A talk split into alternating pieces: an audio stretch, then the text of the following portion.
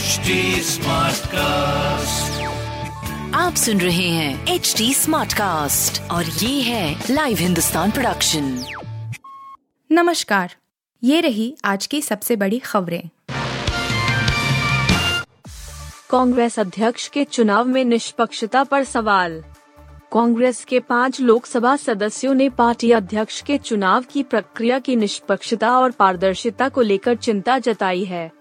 उन्होंने पार्टी के केंद्रीय चुनाव प्राधिकरण सी के प्रमुख मधुसूदन मिस्त्री से आग्रह किया है कि प्रदेश कांग्रेस कमेटी पीसीसी के निर्वाचक मंडल की सूची मतदान में हिस्सा लेने वालों और संभावित उम्मीदवारों को प्रदान की जाए।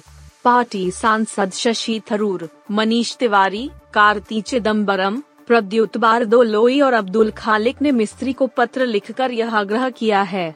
यह पत्र कांग्रेस की भारत जोड़ो यात्रा से एक दिन पहले 6 सितंबर को लिखा गया था।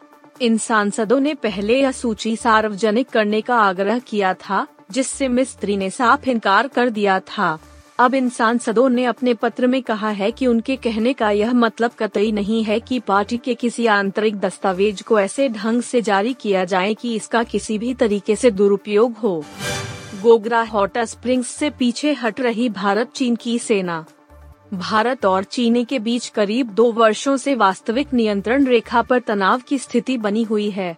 दोनों देशों के बीच कई दौर की वार्ता हो चुकी है। कूटनीतिक चैनल के ज़रिए भी दोनों देशों के संबंधों को पटरी पर लाने की कोशिश की जा रही है।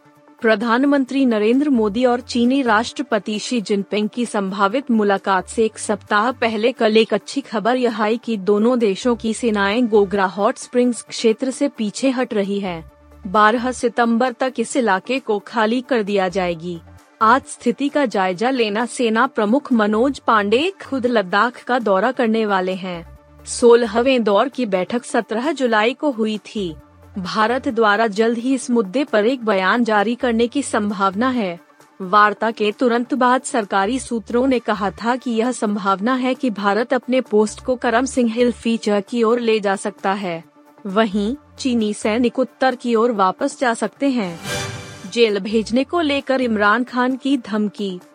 पाकिस्तान तहरीक इंसाफ प्रमुख इमरान खान ने धमकी दी है कि अगर उन्हें जेल भेजा गया तो वह और भी खतरनाक हो जाएँगे।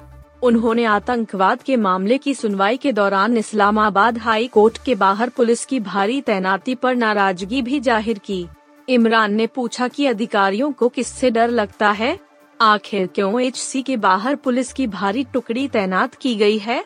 पीटीआई प्रमुख पर 20 अगस्त को आयोजित रैली के दौरान महिला न्यायाधीश को धमकी देने का मामला दर्ज किया गया है।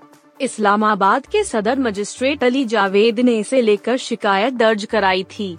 खान गुरुवार को कड़ी सुरक्षा के बीच इस्लामाबाद हाई कोर्ट पहुँचे। कोर्ट ने अदालत की अवमानना के मामले में उन पर अभियोग लगाने का फैसला किया। इस पर इमरान ने कहा कि वह महिला न्यायाधीश के संबंध में अदालत में अपनी पूरी बात रखना चाहते थे, लेकिन उन्हें ऐसा करने का अवसर नहीं दिया गया। उन्होंने कहा कि अब चुनाव ही एकमात्र हल बचा है। एरन फिंच ने किया संन्यास का ऐलान। ऑस्ट्रेलियाई लिमिटेड ओवर टीम के कप्तान एरन फिंच ने वनडे क्रिकेट से संन्यास का ऐलान कर दिया है। वह 11 सितंबर को न्यूजीलैंड के खिलाफ होने वाले तीसरे वनडे में आखिरी बार टीम की अगुवाई करते हुए नज़र आएँगे। फिंच ने यह फैसला अपनी खराब फॉर्म के चलते लिया है। ऑस्ट्रेलियाई कप्तान इस फॉर्मेट में पिछले काफ़ी समय से रन बनाने के लिए जूझ रहे थे। पिछली सात पारियों में उनके बल्ले से मात्र 26 ही रन निकले हैं। हालाँकि वह आगामी टी ट्वेंटी वर्ल्ड कप 2022 में ऑस्ट्रेलियाई टीम का नेतृत्व करते हुए नज़र आएँगे। फिंच रविवार को कर्न्स के काजलिस स्टेडियम में अपना एक और अंतिम वनडे मैच खेलने उतरेंगे। यह बतौर कप्तान उनका इस फॉर्मेट में चौवनवा मुकाबला होगा। बात एरन फिंच के वनडे करियर की करें तो अभी तक खेले 145 मैचों में इस खिलाड़ी ने उनतालीस दशमलव एक चार की औसत से 5,401 रन बनाए हैं। इस फॉर्मेट में फिंच के नाम 17 शतक दर्ज हैं और वह रिकी पॉन्टिंग। मार्कवॉ और डेविड वॉर्नर के बाद ऑस्ट्रेलिया के लिए सबसे ज़्यादा सेंचुरी जड़ने वाले बल्लेबाज हैं। बॉयकॉट के बीच ब्रह्मास्त्र ने रचा इतिहास। फ़िल्म मेकर अयान मुखर्जी ने फ़िल्म ब्रह्मास्त्र को अपने करीब आठ साल दिए हैं और फ़िल्म के रिव्यूज़ और कलेक्शन रिपोर्टर्स के बाद ऐसा लग रहा है कि उनकी मेहनत सफल हुई है।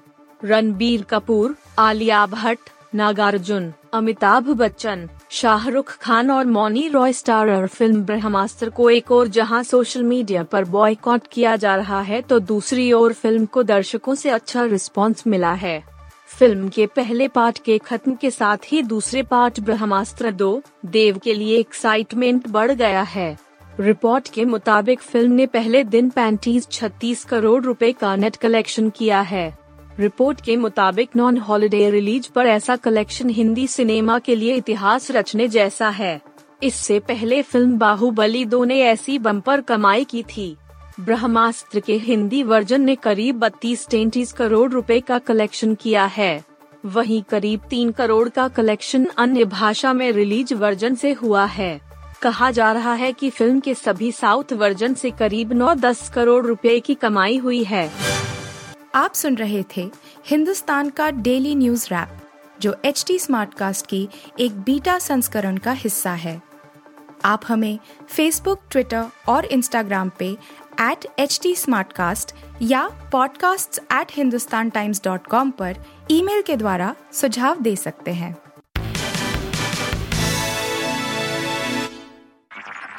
आप सुन रहे हैं एच डी स्मार्ट कास्ट और ये था live Hindustan production smart cast